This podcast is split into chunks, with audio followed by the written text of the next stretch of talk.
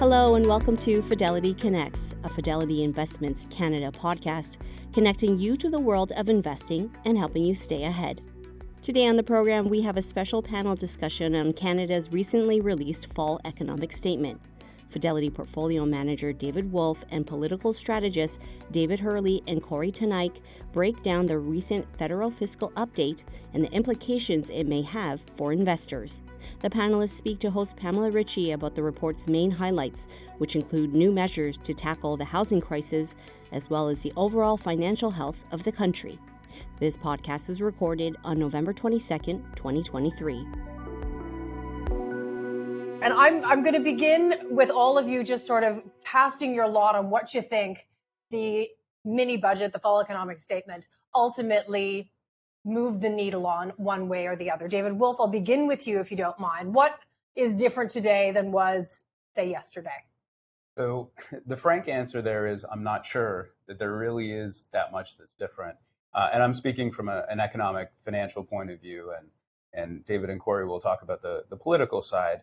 But whatever you thought about the outlook for Canada economically and financially 24 hours ago, you almost certainly think the same thing today. I mean, they were um, tinkering at the edges with respect to specific policies, but there's no major change in fiscal policy here. There's no major surprise in the budgetary projections to the extent that they're um, particularly relevant to investors, which I'm not sure that there's you know, full credibility there, um, shall we say, and there never is. So yeah, I mean, wherever the needle was and whatever your perception was of the government or of the outlook, et cetera, it's probably still the same today. Okay. David Herle, uh, I'll come to you next on this. Uh, what do you think, again, was accomplished by moving things forward or not? Well, I certainly don't think that this particular uh, statement is going to have any immediate or short term political impact. And I don't think it was designed to. I don't think they're expecting it to. I don't think it is actually a mini budget. I think it, it because it didn't have any of those kinds of measures in it. It was sort of a throwback to an old style economic statement that really does just update the finances and maybe lay out some messaging track going forward. My takeaway from it was uh, was essentially two things. First of all, the government's in political trouble for a variety of reasons, um, and Mr. Poilievre is only one of them the biggest reasons that they're in trouble are that they've been in office for a long time and people are tired of them. And second of all, that the economy is lousy. And I think it was key in the speech yesterday that Ms. Freeland interpreted their mandate as going at least two more years. And I think that they believe that they, if they get out of the Bank of Canada's way, the Bank of Canada can bring this down to a relatively soft landing, get inflation back to its target and that, that that can happen maybe over the course of the next year and then they'll have a year of decent economic news that they can that they can launch into. The second thing is that i took away is their continued emphasis on a responsible fiscal track. And i don't think that is intended to reassure the markets about their responsibility. I think that is intended to position against what they will con- what they will portray mr poilievre as having an irresponsible fiscal track based on the cuts he's going to make. And so I think on the fiscal side, they're trying to triangulate Poilievre and the NDP. Fascinating. Okay, thank you for your thoughts. Kory, weigh in here. What what do you think has changed, and you know, reaction to what David and David have said? What what do you think, Kory? Well, I, I, largely agree with David in terms of what they, what's ailing them, uh, but I think I would add to that that they've really lost, I think, their narrative around the middle class through uh, through the past couple of years, and, and maybe you know even through the uh, some of the pandemic as well. But but but per- particularly more acutely uh, after the last election when they had to lean very heavily on the NDP for the government's survival, and you had these confidence supply agreements that are making demands of them uh, around areas that are really outside the middle class. So, you know, they're going to have a, a universal dental care program, but it's income tested towards uh, uh, lower income folks. Uh, you know, their emphasis in the housing areas being more around rental housing when we know that millennials and a lot of new Canadians, they're renting now. And the whole problem is they don't want to be renting. They want to be able to get into the housing market and they're finding it to be unaffordable. That, that was before we saw interest rates going up since interest rates have been going up and we've been dealing with inflation, uh, you know, while housing prices have softened a little bit, it's become even more unattainable for them in order, uh, you know, in order to get a, a, mortgage. And the things that you saw even in the in the fall economic statement yesterday was just more of the same. I, I think that's kind of how I would describe the uh, the statement. More of the same. It's more tailored uh, things to the wrong people if you're looking at this from a political perspective. Uh, where you know who wins an election in, in Canadian federal politics is is the party that best appeals to the broad swath of middle class voters. And I think they're being left on the margin of their electoral coalition, whereas when they were politi- politically more successful, they were in the middle. You know, so you add that on top of the things that, that, that David mentioned uh, around just the government is getting a bit long in the tooth and the economy isn't well, and you add all those three together and you get to 26% support. That's kind of the, the problem they're facing. Okay, interesting. A good point to, to leave it on. David Wolf, bring in the macro discussion there for us, the balancing of what's being spent, the deficit itself, how much is being thrown at it now in terms of payments. That was part of the discussion. It's part of the criticism of any sort of fiscal energy being spent, money being spent in an inflationary environment. Tell us, tell us where this changes or, or if the comments were useful in your mind. Yeah, so uh, I thought David's comments with respect to getting out of the bank's way was a, a really interesting way to frame it um, because uh, the government has clearly heard the message from the governor um, and from a, a, number of private sector economists too that have said what is obviously right, which is if you spent less money, it would be less inflationary and interest rates wouldn't have to be as high. That's just how the economy works. So, you know, it makes sense from an economic point of view that you wouldn't have – uh, if you're worried about the high level of interest rates combating the high level of inflation, you don't want to spend a whole bunch more money and make it worse. So that that's fairly clear. Um, going forward, and, and, again, you know, David and Kory's comments are very interesting to me in the sense of if politically you're thinking about, well, we know 2024 is going to be not a very good year for the economy, but we have hope that 2025 will be better and the Bank of Canada can cut rates and inflation is down and um, everybody is going to be happy that's a, a pretty narrow needle to thread, if, mm. if I get the analogy right. Like it, it's very clear that even if interest rates do come down, and it's not clear that they're going to come down in any meaningful way on any visible horizon, um, you're still going to get all of the resets that are coming for mortgages at higher rates. And you're doing so against a backdrop where incomes are already under strain. And as David and Kory mentioned, affordability in various ways is, is being strained as well. So it's, it's, it's hard for me as a, a, former economic forecaster, including at the bank, to see a world where you have a soft landing, an okay 2024, and a strong rebound in 2025. That's just a, like I said, a, a narrow needle to thread. Is that different from the U.S.? Well, I won't spin out too far on this, but I just want to get sort of some some relative uh, pieces of grounding here. Yeah, so I mean, the, the profile in the U.S. is fairly similar. The U.S. and Canada have a really big difference at this point, though which makes, and, and you and I have talked about this before, a soft landing a lot less likely in Canada, right? So um, the big issue is productivity. US productivity is great, Canadian productivity is not. And it's actually been going in the wrong direction. So if you have higher productivity, you can get inflation down and still have the economy grow. That's true in the US, not as much in Canada. Okay, it's an, it's an interesting, subtle, and important difference. And we're going to talk about the investment implications of that in, in just a little while. David Herle, um, Chrystia Freeland, the, the finance minister, did say, you know, there's expectation of job losses coming, uh, sketching a recession of some sort probably coming in the next year. And as you mentioned, getting this out, getting through it, and then sort of building back up before an election seems to be what, what you feel the message was. Just go a bit deeper, David Herle, into what you heard the finance minister say about how the economy, what it has to go through. Listen, I think that they people really are feeling there's something going on in uh, the economies of the Western world, which is not to say that inflation isn't difficult right now, not to say that interest rates aren't difficult right now, but there is a sour mood about the economy and a sour mood about the country that isn't really explained by the economic metrics. So the government is, in a sense, fighting ghosts too because, and it's true of Joe Biden and it is true of all of the European leaders, that there's a massive disconnect between the actual state of the economy as economists assess it and the way that Canadians feel about it. And so they're in a tough spot where they've got to sound like they've had their uh, hand on the tiller of this thing and sound like they've been doing smart things for the economy, but also acknowledge what people are feeling. And I, you know, that's a tough balance to get right. And as I listened to the speech yesterday, and I, I, I may be the only mutant that actually listened to the speech, but as I listened to the speech, you know, I thought the first bunch of it was a, a lot of talk about how successful the government's been at managing the economy and how many good you? how many good signs there are in the economy in terms of foreign direct investment, et cetera. And I just thought anybody that was watching would have turned away would have turned off because what she was talking, what she was saying, does not resemble what people are feeling. Okay.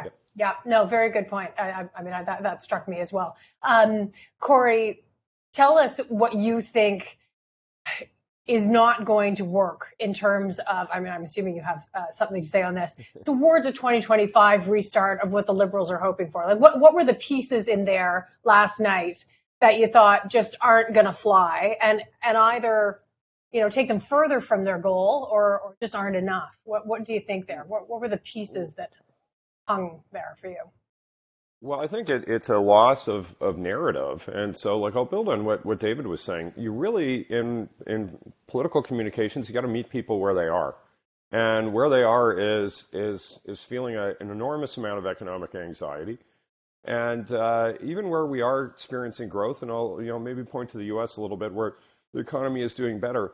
How that growth is being shared across the electorate is not even. So you know you can have the economy growing, and you can have wealth being created in the economy, but it doesn't mean that that huge swaths of of the of uh, people actually operating in that economy aren't actually seeing their lot in life getting worse. And so the, the process that you're seeing here in Canada for a lot of people who are going into a mortgage renewal or they're seeing friends or neighbors who are going into that, you know, they're going to be spending a thousand, fifteen hundred uh, dollars more a month uh, for the for the joy of living in the house they are today, and they may see the amortization of that mortgage that you know they had 12 years left to pay on it, and they're back to 25, and so they're they're not feeling happy at all about their lot in life and and I think you're seeing that uh, you know play itself out. So if your if your idea of your political communications is to get out there and argue with the public that you know what's wrong is their lying eyes, not you know what's actually going on in the economy, you're you're not going to see them say, oh well, I never thought of that. You're going to see them say. These guys don't get it. They don't understand what's going on for me. They don't understand why I'm staying up at night worrying about making ends meet because it's not just, you know, on that side of the equation energy prices are up, and energy prices are up in part because of the carbon tax, which uh, is something that if you didn't think before, which most Canadians did, you certainly did after they exempted home heating fuel in, in one region of the country, but not probably for most people who are their voter coalition, like half of it's here in Ontario, are, are saying, well, but I, I get nothing. So you're saying this is a problem, but you're not doing anything for me.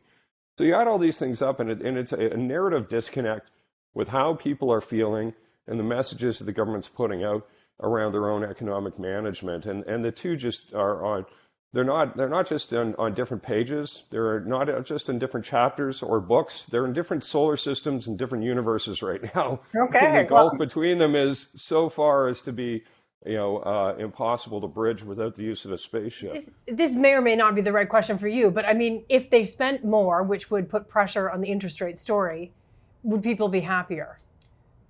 Um, so, to the extent to which inflation and interest rates and obviously mortgage affordability are the big concerns with mm-hmm. respect to consumers, spending more is not going to solve either. It's okay. going to make it worse. Right. right. Okay. Um, Let's dig I, into this. Yeah. I mean, so the, the comments are, are you know fascinating um, with respect to the you know I guess the dissonance of the message of the statement versus what people are feeling.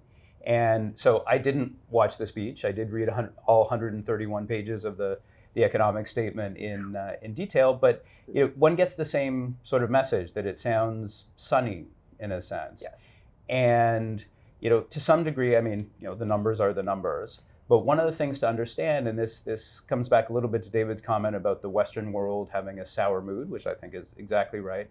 But there is a big difference between the U.S. and Canada. So in Canada, what we've seen is the economy has still generally been growing and unemployment still has generally been low. But that's happening against the backdrop of very high population growth and obviously immigration, whether it be permanent immigration or students or foreign workers or what have you.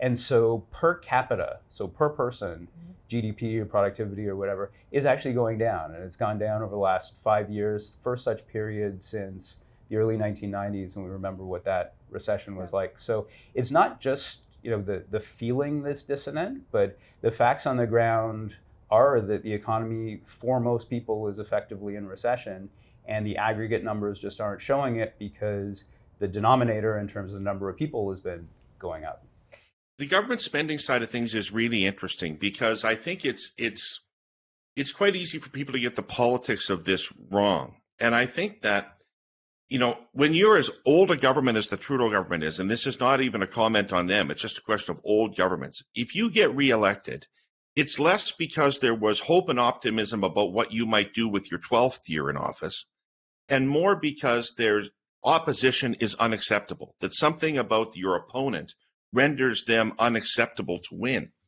And the, in the in the fall economic statement yesterday, I see the government setting up the most classic liberal trap around the debt and government spending. And if they can bait Poilievre into a balanced budget fight, um, if they can convince Canadians that Poilievre is going to cut billions and billions of dollars out of the uh, government spending when he takes office, and if he is silent on what those things would be, as he will be, that's the classic liberal trap for conservatives. Because balanced budgets are fine in the abstract, but they're not important. And cuts to spending are a lot more unpopular than than uh, deficits are. So, I mean, I think the politics of this, you know, Poilievre's riding high on an economic message that he's had a lot of success in driving around inflation and interest rates. But when the rubber hits the road, his prescription is cutting spending. And that's going to be a big fight. Yeah, so I actually want to ask Kory a question okay. on that one. Um, so, you know, I'm, I'm not a political person and, and certainly not a political strategist, but it seems to me that the economics of this are if you cut government spending in a very significant way, that allows inflation to come down, that allows interest rates to come down a lot and actually probably is perceived as net helping the consumer, even though generally speaking it's been a bad thing to cut spending. Is that an argument that the conservative side can make at this point, or would they make? I think it's you know it's to say that it's a classic tra- trap is true. It's a classic trap that has worked in the past, and I think the the getting into that conversation, I think is is is folly for the conservatives. I think you want to point at the government in terms of, of its actions. And if you're going to do something that's going to cut spending, it better be, be cutting some taxation revenue on the other side. So, like, I think the focal point is going to be around the carbon tax, which the Bank of Canada says will have a one time benefit by eliminating that on the consumer side of, of bringing inflation down.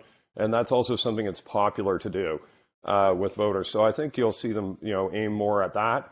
Uh, in terms of you know the, the, the other part of that trap that conservatives have gotten caught in, in the past is is putting out a very detailed costed platform, you know, where the parliamentary budget officer can look at it and pressure test it and and uh, and they can say, oh, see, all, all the math adds up here.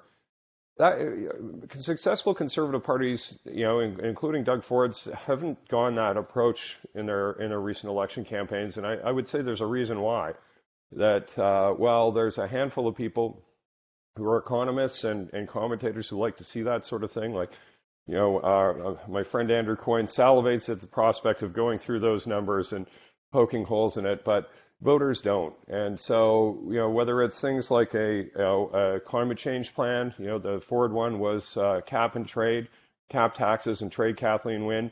That worked a lot better than Erin O'Toole's very detailed one uh, that came with uh, things that uh, you know, like solar-powered blenders and e-bikes. You know, one worked a lot better than the other, and so like I, I think they'll, you know, if they're smart, they're going to avoid the temptation of being too specific around that stuff, and try to keep the lens on the most unpopular element of of uh, of uh, policies that have you know been detrimental in terms of causing inflation. That would be the carbon tax, which is by far the least popular of them. Okay, so let's talk. I, I want to sort of In the last week of the election discussion- campaign, you're going to hear Justin Trudeau demanding to know what Pierre Poilievre would cut. That's Yeah, what you're going to hear in the last week Right. of the campaign. Bruce. And, and, and, and I think you'd say uh, his answer should be some version of the number of Liberal MPs in the House of Commons. let's let's drop the housing discussion in here. Um, the question has been where does immigration and the amount of immigration fit within the narrative of Canadians who can't find housing?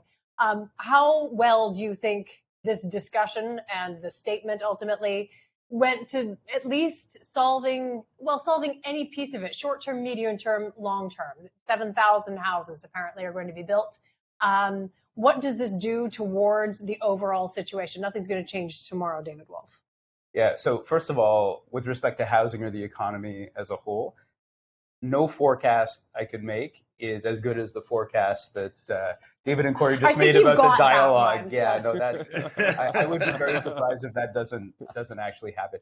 No. So with housing, I mean, and, and this has been uh, first of all the the measures that were announced yesterday are, I think, of a uh, of a package with measures that have been basically in every budget over the last several years, which are maybe they help on the margin, but they clearly haven't had the the, the large effect that, that folks would have wanted. Um, I think with housing, and this has been true for some time, it's a bit of a dangerous game that you play. So you think about a housing market, demand can swing around a lot, right? Supply is pretty fixed, right? So a lot of these measures that are going to help construction, those buildings aren't going to get built for four, five, six years. And so what happens is housing markets swing around because supply is fixed and demand moves around. What's happened recently is demand has gone way up because a lot more people have showed up than than was expected, and supply can't adjust as fast. But what can happen over time, and I think this is a real risk further out with respect to the economy and to, to some degree fiscally and such, is if you roll it forward and say, well, four years from now, when all of this housing supply is going to come on, do we need it? You know, is there a change to immigration? Is there a change to population where you get then the pressure the other way, which is a lot of empty houses because people didn't come? So it's, you know, housing markets get really volatile because of that contrast between demand and supply. And we've seen it on the upside. And I think there is some risk that you see it on the downside. You still have to do it because housing supply is an issue, but it could look very different when the supply actually comes online. well there's sort of a bolus of supply uh, x years down the road whether that's that's going to be soaked up mopped up Yeah, it would be great if we built it 10 years ago, Yeah. but, you know, we. well uh, kory can i ask you you know how how did the how did the conservative party chase this issue i mean there's we, we hear about it all the time and and a lot of it has to do with changing policy um, again your reaction on the housing front from what was said last night Well, I'm not worried about a, a, a market collapse here, uh, you know, five or ten years from now, because like the housing deficit is so massive. Like we're we're short something like five million housing uh, units, uh, you know, today. So, and we're going through you know record levels of immigration. Not just you know people who are coming in through the regular immigration route, but we've seen you know just in Ontario, I think we went from about 150,000 uh, foreign students to 411,000 uh, foreign students this year. Like it, it's it's a ginormous amount of people that are coming in that are putting pressure on housing supply. Uh, and now this this plays out, and I'm sure uh, David will you know speak to this a little bit more, but. Uh, you know, this doesn't play the same for everyone in the economy, everyone, uh, every voter out there if you are uh, someone who who has a home already and it's it's largely paid off or paid off, and you're you're looking at that uh, rapidly expanding value of that over the last you know 10, 15 years is is funding your retirement, and it's and high housing prices are viewed positively by those voters, and so saying, oh, we're going to bring down housing prices. Not everybody likes that. There are some voters who are like, well, that's my retirement you're talking about bringing down. I'm not entirely enthusiastic about it.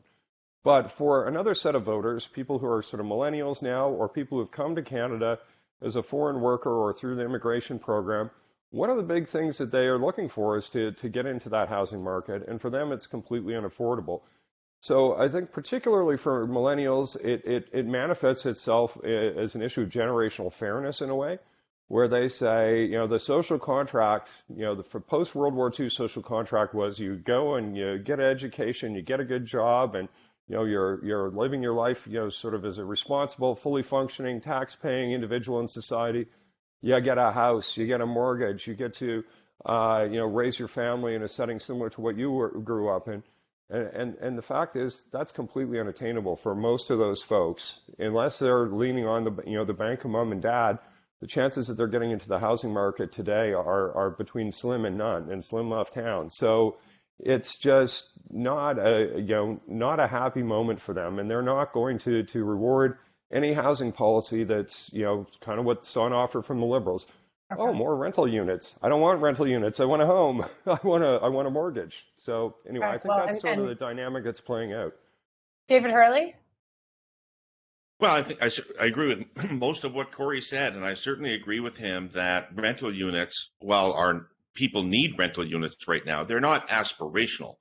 Um, most people, especially people with a family, aspire to a single family unit uh, dwelling with a yard. Understand that.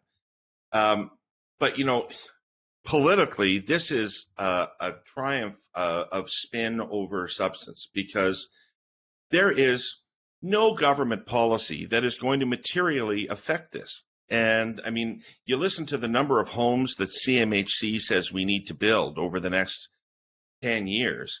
And then you hear governments say, well, this is going to unlock 15,000 here and 7,000 over there. I mean, these are not rounding errors, um, even in the number of units that are required to build. So five point eight uh, million by 2030 CMA. Exactly. So there you go. So 7,000 doesn't get you materially closer uh, to that to that number. And so you know really and and no party has a policy that's going to fix this. The difference in policy between the two parties is pretty much tomato tomato at this point. Um, the reality is that it's just going to be a question of who can convince people that they care about it because nobody's going to have fixed it or solved it. Right. Okay. Uh, really interesting that. David well, Wolf, what do you think about some of those numbers? Yeah. So just let me make a, a point. Uh, Kory and, and David and yourself reference that CMHC yeah. study. So it doesn't mean what people think it means. Ah. So the headline is we're short 5 million, 5.8 million. Said what they actually did was try to calculate, and this is all an estimation, um, how many new homes do you need to expand the supply so that homes become affordable, which means house prices go down Drop. 50%?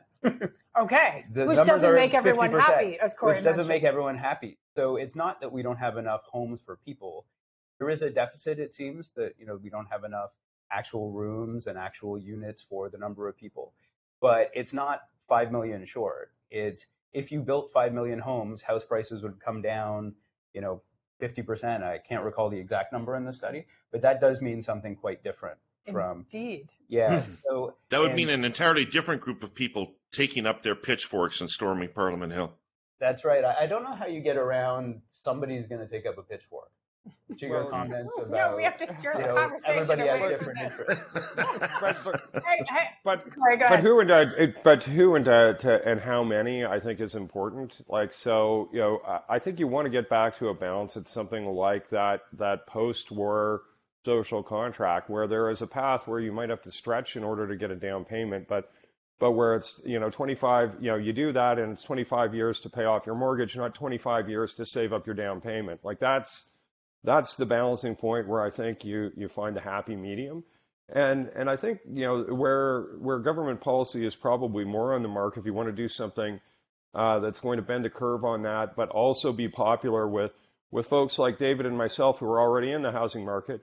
It's to say, all right, we're going to change zoning rules and things so you can actually easily put a uh, an apartment in your basement and you can rent that out. And so you're actually going to help with the housing crisis, but you're actually going to increase revenue for yourself and you're not, you know, you're actually being able to participate in the housing market perhaps in a slightly different way, which you feel like, you know, you're benefiting from as well as, a, as an incumbent in the market, so to speak. So I do think there's some things out there that, that would be smarter, but, you know, large scale rental that is directed towards low income individuals it sounds like a lose lose lose to me from a political uh, perspective. Okay, David Herle, and then I want to get into actually how you sort of invest the overall macro picture in Canada, and we'll bring David Wolf in obviously to, to, to but David Herle, your response to, to what was just said there.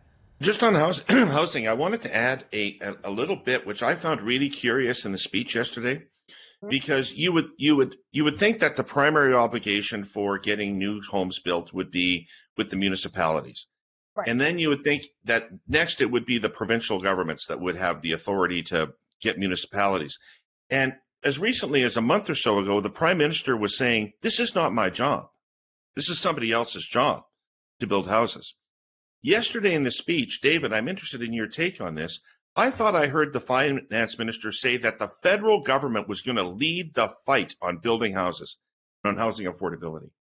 So, do you remember in the hundred pages that you write? Um, well, the that that sounds to me, David, like part of that messaging rather than fact. Because to your point, and and we all know this, housing is primarily a municipal and provincial jurisdiction. So there's a limited amount that the feds can do to affect this.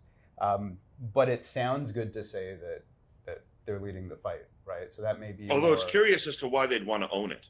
So that is, I mean, I, I don't have an answer there, and and that I guess is a political question for for you and Kory. But it may mm-hmm. be, and I'm you know political speculation.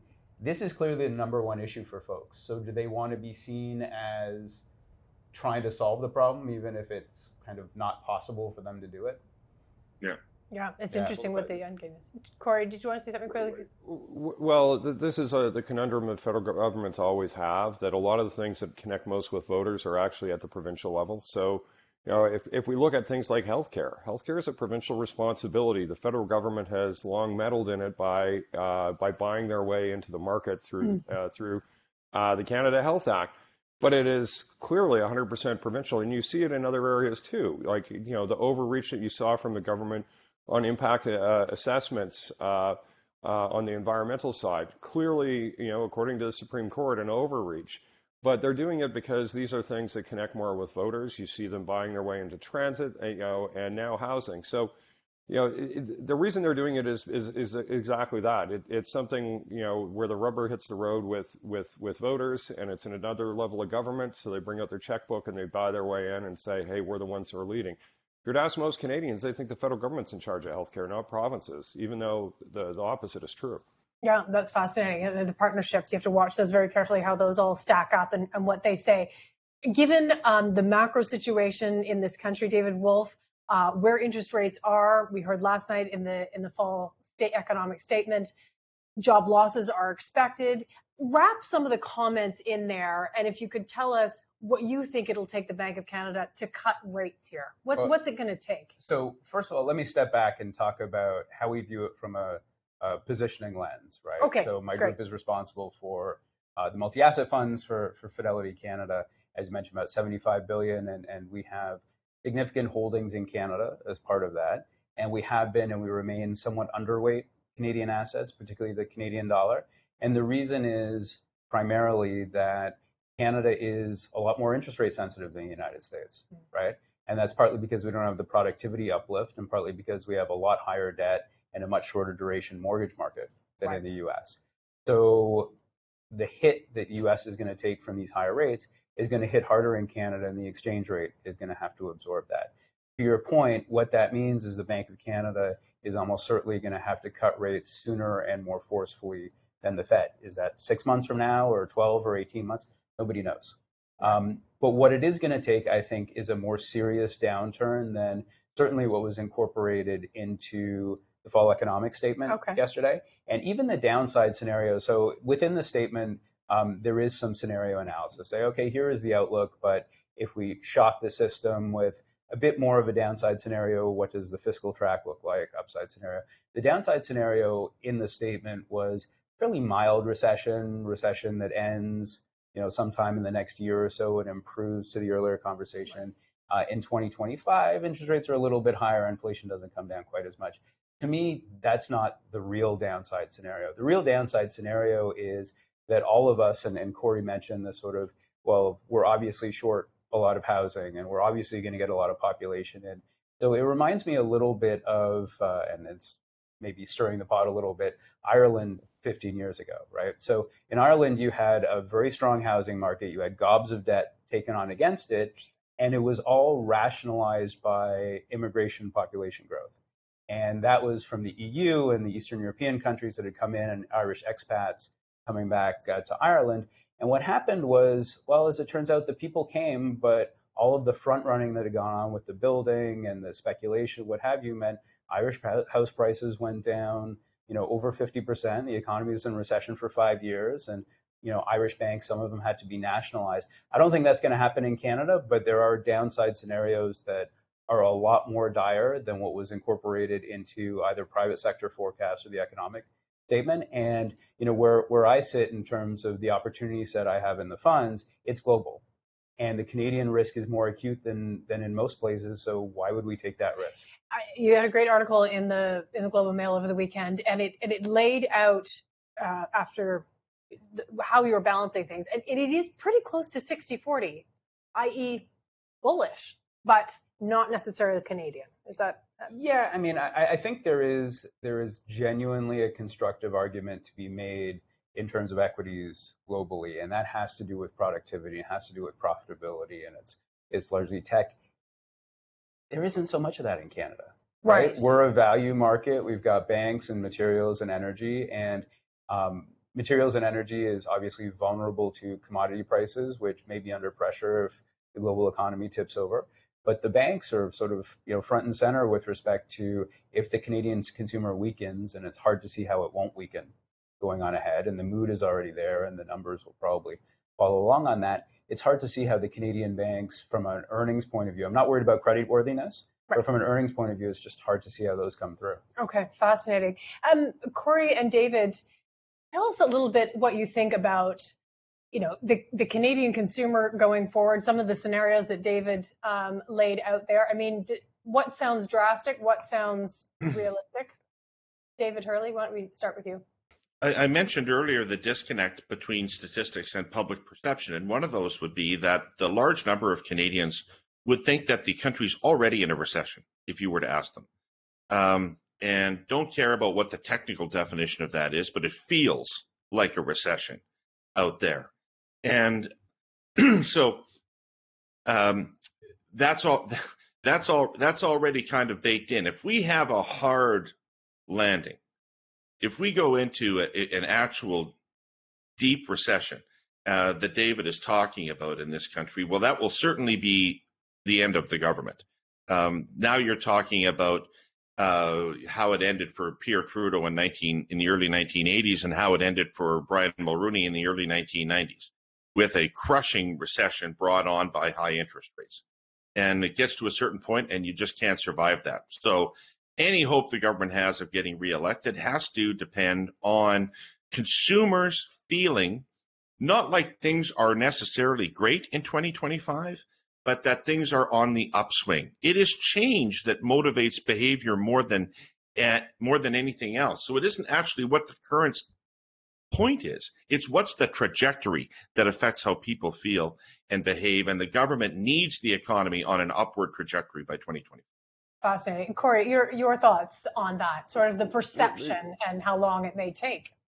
Well, I, I agree with David. People feel we're in a recession now, but it could get a lot worse. Like if, you know, we don't see a lot of anxiety in the electorate right now around job losses. Like people feel fairly confident that they're going to maintain their employment, even though they're feeling huge cost pr- pressures, you know, whether it's whether it's around mortgages or whether it's just around food prices and energy prices being elevated compared to what they were. Uh, you know, they're they're feeling like they have less money, and so you know that that is baked in. But if you start seeing anxiety uh, around uh, around their employment situation, that could go you know sharply vertical in terms of anxiety for folks and and impacts that that, that will have out there politically speaking. Anyway, I'll leave okay. I'll leave the economic analysis to others.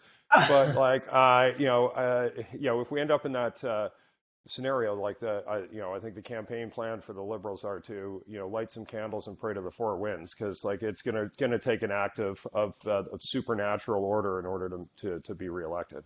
But there, thank you, Kory. There is a way to invest your way through this, and that ultimately has to be just take us through it again. A, a 60-40 equities less exposed to Canada, essentially. Yeah, I mean, so we, we run a, a variety of, yeah. of, products, as you know, and some are a little bit more risk on or risk off, whether it be something like a global growth portfolio or an income portfolio, and they have different mixes. Um, where we're sitting, and this has less to do with Canada, which is the backdrop that we have globally is not bad for equities, we think. So we have a relatively neutral weighting, whether it's an E40 fund or others. We're still quite underweight bonds, and that includes right. in Canada. We've been buying some back as, as you know, rates got uh, roughly to 5%. But one of the reasons we're underweight Canada, and, and apologies to, to, David and Kory, this is sort of a portfolio construction arcane well, kind of issue. Bonds haven't done a great job protecting portfolios for the last couple of years. Everybody um, who's watching knows that. Um, they haven't done their traditional work of protecting from equity drawdowns. In fact, they've compounded them because the correlation has gone positive. So what we've been doing, and, and we saw this coming to some degree given the rise in inflation volatility, which does it, is we said the US dollar is going to be a much better diversifier and protector than bonds will be in this environment. So that means we want to have more US dollars and fewer Canadian dollars because Canada is a very cyclical type of currency. So we have a view on, on the Canada US exchange rate, and that's fine. But also, even if you didn't have a view on the Canada US exchange rate, if you have significant equity risk, having the US dollar is a great hedge or, or protector against that. And the principle on which we're, we're running the funds is always risk adjusted return and diversification. And this is a way that you can diversify in an environment where bonds aren't doing the trick quite as well. That's fascinating. It's just amazing to get all of your views. Thank you for the humor, uh, for your contributions. And uh, this went by very quickly. We look forward to the next one. Speaking to you, all the best. The views and opinions expressed on this podcast are those of the participants and do not necessarily reflect those of Fidelity Investments Canada, ULC, or its affiliates. This podcast is for informational purposes only and should not be construed as investment, tax, or legal advice. It is not an offer to sell or buy, or endorsement, recommendation, or sponsorship of any entity or security cited. Read a fund's prospectus before investing. Funds are not guaranteed. Their values change frequently, and past performance may not be repeated. Fees, expenses, and commissions are all associated with fund investments. Thanks for listening to the Fidelity Connects podcast. If you haven't done so already, please subscribe to Fidelity Connects on your podcast platform of choice. And if you like what you're hearing, leave a review or a five star rating. Fidelity mutual funds and ETFs are available by working with a financial advisor or through an online brokerage account. Visit fidelity.ca slash how to buy for more information. While visiting fidelity.ca, you can also find information on future live webcasts. And don't forget to follow Fidelity Canada on Twitter and LinkedIn. Thanks again. See you next time.